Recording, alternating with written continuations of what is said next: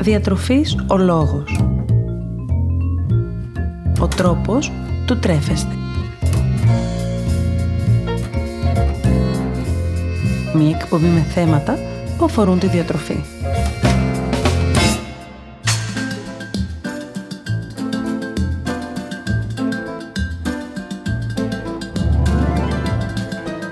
Καλησπέρα σας.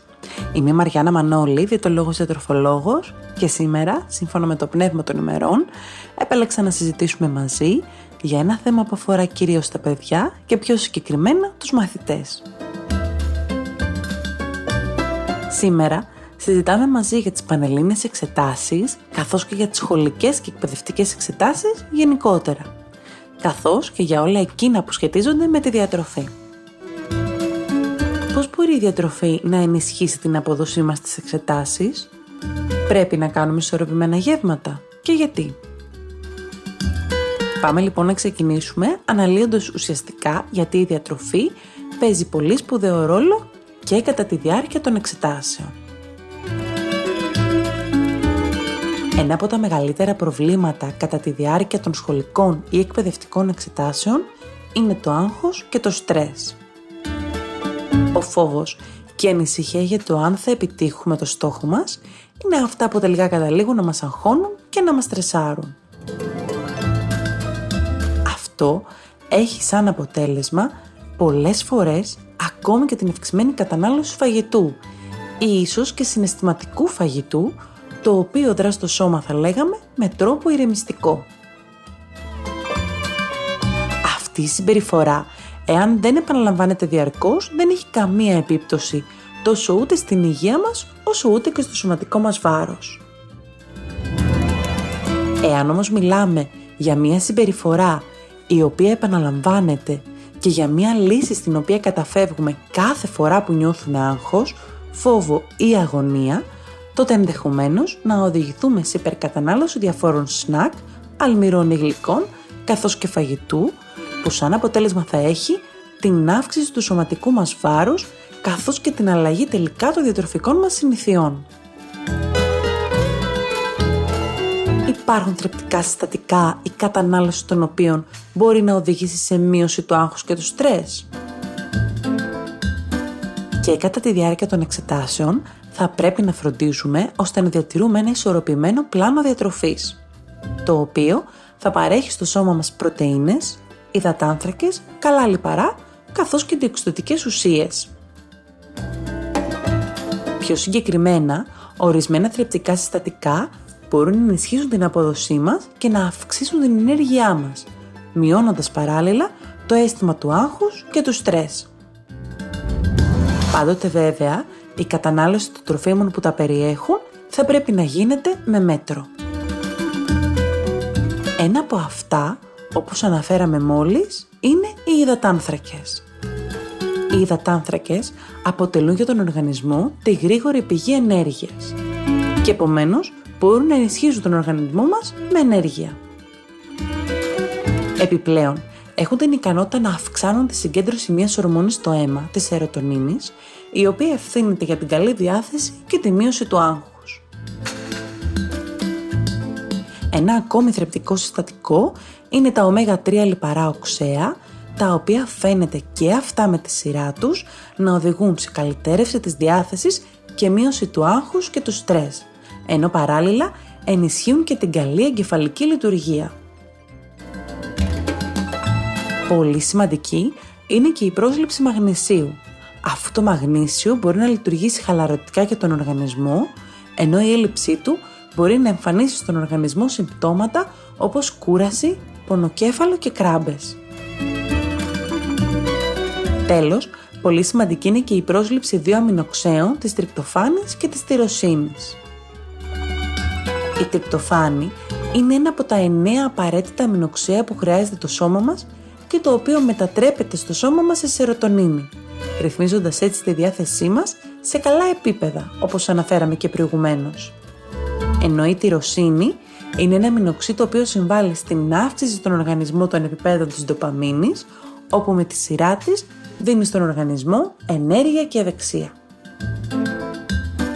Πού μπορώ να βρω όλα τα θρεπτικά συστατικά που χρειάζομαι;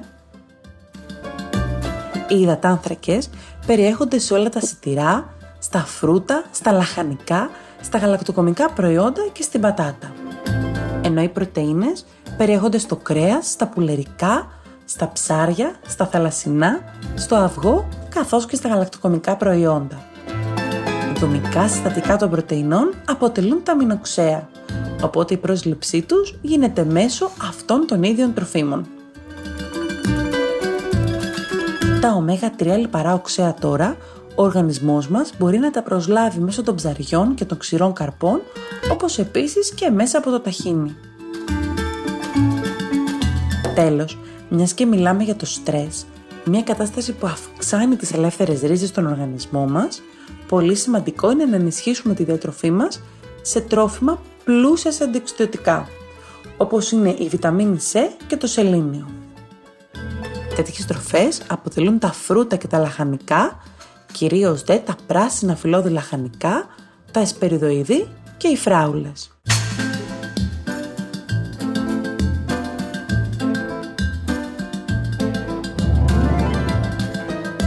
Ας δούμε τώρα ορισμένες συμβουλές που μπορούμε να ακολουθήσουμε κατά τη διάρκεια των πανελληνίων εξετάσεων καθώς και κατά τη διάρκεια δεξαγωγής όλων των σχολικών ή εκπαιδευτικών εξετάσεων. Ξεκινάμε πάντοτε την ημέρα μας καταναλώνοντας ένα πολύ καλό και ισορροπημένο θρεπτικά πρωινό. Η κατανάλωση ενός ισορροπημένου πρωινού θα δώσει στον οργανισμό την ενέργεια που χρειάζεται μέσα στην ημέρα καθώς επίσης θα ενισχύσει την καλή λειτουργία του εγκεφάλου, ώστε η διαδικασία του διαβάσματος να είναι ακόμη πιο αποδοτική. Επίσης, ένα ισορροπημένο πρωινό θα μειώσει την επιθυμία μας για γρήγορα και μη θρεπτικά σνακ κατά τη διάρκεια της ημέρας, μέχρι την ώρα δηλαδή του μεσημεριανού και του βραδινού, τα οποία συνήθως είναι αυξημένα τόσο σε ζάχαρη όσο και σε λιπαρά, και τα οποία, εκτός του ότι μας προσφέρουν υψηλή θερμιδική πρόσληψη, μπορούν επίσης να μας προκαλέσουν και ένα αίσθημα κούρασης και υπνηλίας, με αποτέλεσμα ακόμη και την αναβολή του διαβάσματος λόγω αδυναμίας συγκέντρωσης. Τέλος, είναι πολύ σημαντικό ακόμα και την ημέρα των εξετάσεων να καταναλώσουμε ένα καλό πρωινό, αφού υπάρχει ενδεχόμενο λόγω της αφαγίας και του αυξημένου στρες να έχουμε κάποια αδυναμία ή και ζελάδα, κάτι που τελικά θα οδηγήσει πιθανώς σε μειωμένη απόδοσή μας στις εξετάσεις. Έπειτα φροντίζουμε να καταναλώνουμε συχνά φρούτα και λαχανικά. Τα φρούτα και τα λαχανικά, εκτός ότι αποτελούν μια ιδανική επιλογή για ελαφρύ σνακ, αποτελούν και μια πολύ καλή θρεπτική επιλογή, αφού προσφέρουν στον οργανισμό βιταμίνες και ανόργανα άλατα, πολύτιμα δηλαδή θρεπτικά συστατικά όπως έχουμε αναφέρει κατά καιρούς, που με τη σειρά τους ενισχύουν τόσο την καλή λειτουργία οργανισμού όσο και το εγκεφάλου. Φυσικά, πολύ σπουδαίο ρόλο και σε αυτή τη φάση της ζωής μας παίζουν τα μικρά και συχνά γεύματα. Όπως έχουμε πει και στο παρελθόν, τα μικρά και συχνά γεύματα είναι ο καλύτερος τρόπος προκειμένου να μπορέσουμε να ελέγξουμε την όρεξή μας και να επιτύχουμε όσο το δυνατόν μπορούμε καλύτερο κορεσμό. Αυτό έχει ως αποτέλεσμα να μην καταναλώνουμε μεγάλες ποσότητες φαγητού που όπως είπαμε και προηγουμένως μπορεί να οδηγήσουν σε αίσθημα κούρασης και υπνηλίας και άρα και σε μη τήρηση του προγράμματος που έχουμε θέσει για το διάβασμα. Ακόμα και την περίοδο των εξετάσεων, φροντίζουμε να ενυδατωνόμαστε σωστά. Πολλές φορές, εξαιτίας του διαβάσματος, είναι πολύ πιθανόν να ξεχαστούμε και να μελήσουμε την κατανάλωση νερού. Άλλες φορές επίσης, μπορεί να αντικαταστήσουμε την κατανάλωση νερού με άλλα ροφήματα, όπως καφές και αναψυκτικά. Αυτό έχει σαν αποτέλεσμα να μην παρέχουμε στον οργανισμό μας επαρκή ενυδάτωση. Προσπαθήστε λοιπόν να καταναλώνετε αρκετά υγρά και κυρίως νερό. Ένα μπουκάλι δίπλα μας όσο διαβάζουμε μπορεί να μας υπενθυμίζει να καταναλώνουμε νερό. Από την άλλη, αποφύγετε την κατανάλωση καφέ, ιδίως στις βραδινές ώρες, αφού είναι πιθανό να ταράξουν την ισορροπία του ύπνου σας, όπως και την κατανάλωση αναψυκτικών ή ροφημάτων σοκολάτας, τα οποία ενισχύουν παράλληλα και τη θερμιδική μας πρόσληψη. Προτιμήστε την κατανάλωση νερού και φυσικών χυμών φρούτων.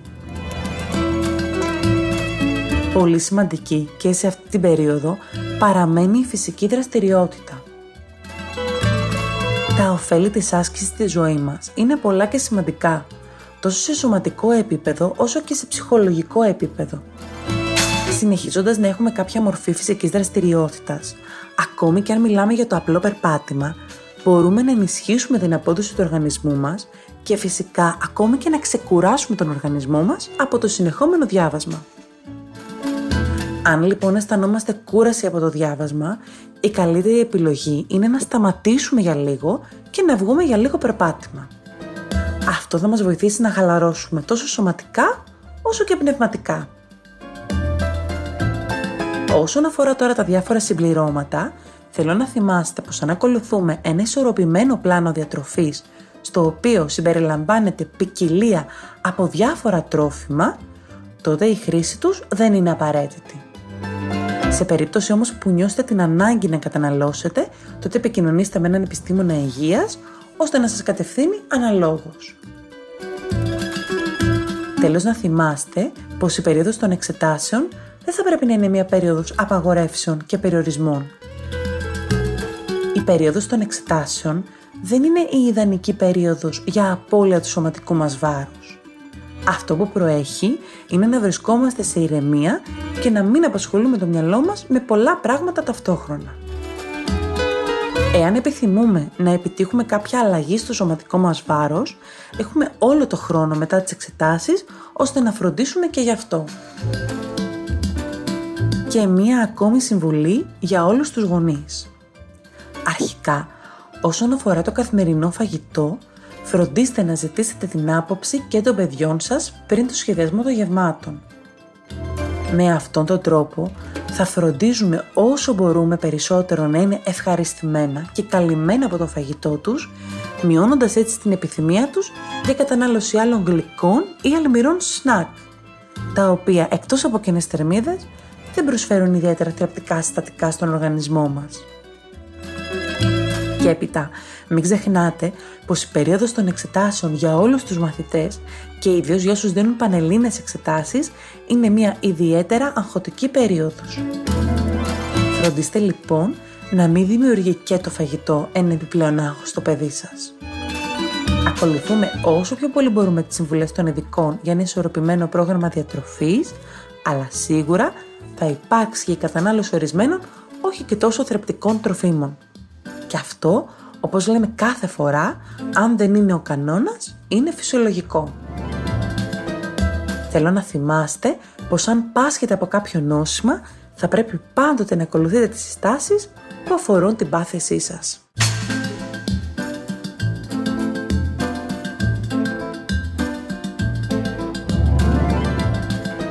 Η συμβουλή μου σήμερα για εσάς έχει να κάνει με το πώς μπορείτε να οργανώσετε τα γεύματα τα δικά σας και των παιδιών σας, προκειμένου κατά τη διάρκεια των εξετάσεων να μπορέσετε πολύ πιο εύκολα να ακολουθήσετε ένα ισορροπημένο πλάνο διατροφής.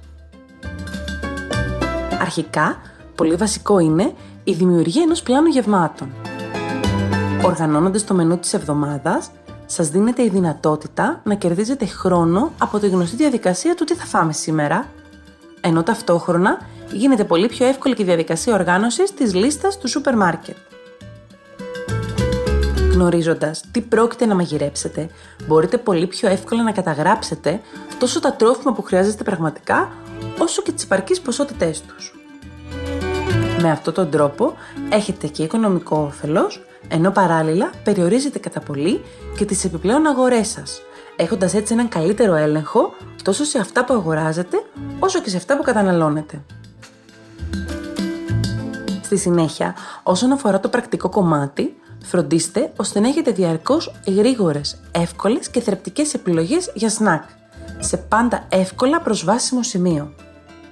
Φρούτα, λαχανικά, ξηρή καρπή και άλλα μπορούν να αποτελέσουν πολύ καλές επιλογές ανάμεσα στα γεύματά μας. Επιλέξτε ακόμη μία ημέρα μέσα στην εβδομάδα όπου θα πραγματοποιήσετε όλα τα ψώνια και βρείτε χρόνο ώστε να οργανώσετε ταυτόχρονα και την αποθήκευσή τους μετά. Με αυτόν τον τρόπο θα ξέρετε πάντοτε τι ακριβώς έχετε και πού. Καθαρίστε, στεγνώστε και κόψτε λαχανικά όπως μαρούλι, λάχανο και άλλα και αποθηκεύστε τα μέσα σε σακουλάκια τροφίμων και έπειτα στο ψυγείο, ώστε να έχετε πάντοτε έτοιμη κομμένη σαλάτα οποιαδήποτε ώρα της ημέρας και ανεξαρτήτως χρόνου. Σαφώς βέβαια θα υπάρχουν και στιγμές που θα ξεφύγουμε από το πρόγραμμα ή θα αγοράσουμε και κάτι επιπλέον. Και αυτό είναι και απολύτως φυσιολογικό.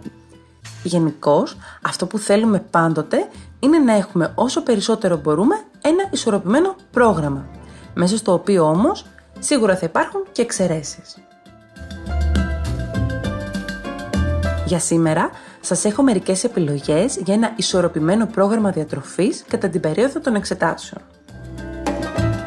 Ξεκινήστε την ημέρα σας με ένα καλό πρωινό. Φροντίστε να συμπεριλαμβάνετε σε αυτό κάποιο γαλακτοκομικό όπως γάλα ή γιαούρτι, μία πηγή δημητριακών και κάποιο φρούτο. Μερικές επιλογές θα μπορούσαν να είναι γάλα ή γιαούρτι με δημητριακά και κάποιο φρούτο, κάποιο τόστ με τυρί χαμηλό σε λιπαρά και ένα φρούτο ή φρυγανιές με ταχύνη ή φυστικό βούτυρο και μέλι ή φρούτο μαζί με γάλα.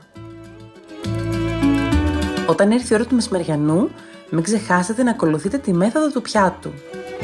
Φροντίστε ώστε το μισό πιάτο σας να αποτελείται από λαχανικά, είτε βραστά, είτε ομά, είτε ψητά, είτε ακόμα και από κάποιο λαδερό. Και το υπόλοιπο μισό σας πιάτο να αποτελείται τόσο από κάποια πηγή πρωτεΐνης, όπως κρέας, κοτόπουλο, ψάρι κλπ, όσο και από κάποια πηγή υδατάνθρακα, όπως ρύζι, μακαρόνια, πατάτες και άλλα. Για βραδινό, επιλέξτε κάτι πιο ελαφρύ, είτε καταναλώνοντας τη μισή ποσότητα του μεσημεριανού, είτε επιλέγοντας ενδεχομένως κάποια σαλάτα μαζί με τυρί ή αυγό και παξιμάδια, είτε κάποιο τόστ μαζί με σαλάτα, είτε κάποια ομελέτα με λαχανικά και ψωμί. Φυσικά, απαραίτητα μέσα στην ημέρα συνεχίζουν να είναι τα σνακ, όπως είπαμε και προηγουμένως. Φρούτα, λαχανικά, ξηρή καρπή, ριζογκοφρέτες, παστέλι, μπάρες δημητριακών και άλλα αποτελούν μερικές πολύ καλές και ισορροπημένες επιλογές που θα μας δώσουν ενέργεια μέχρι το επόμενο κυρίως γεύμα. Σας περιμένω στο Instagram Διατροφής ο Λόγος και στο Facebook Μαριάννα Μανώλη Διατολόγος Διατροφολόγος να μοιραστούμε παρόμοιες ιδέες σχετικές με το φαγητό καθώς ακόμη και να συζητήσουμε τις δικές σας απορίες ή τις δικές σας ανησυχίες σχετικά με τη διατροφή. Να θυμάστε να απολαμβάνετε τις στιγμές σας και να μην ξεχνάτε πως εμείς ορίζουμε το φαγητό μας και όχι το φαγητό μας εμάς. Καλή σας συνέχεια και καλή επιτυχία σε όλους τους συμμετέχοντες στις εξετάσεις.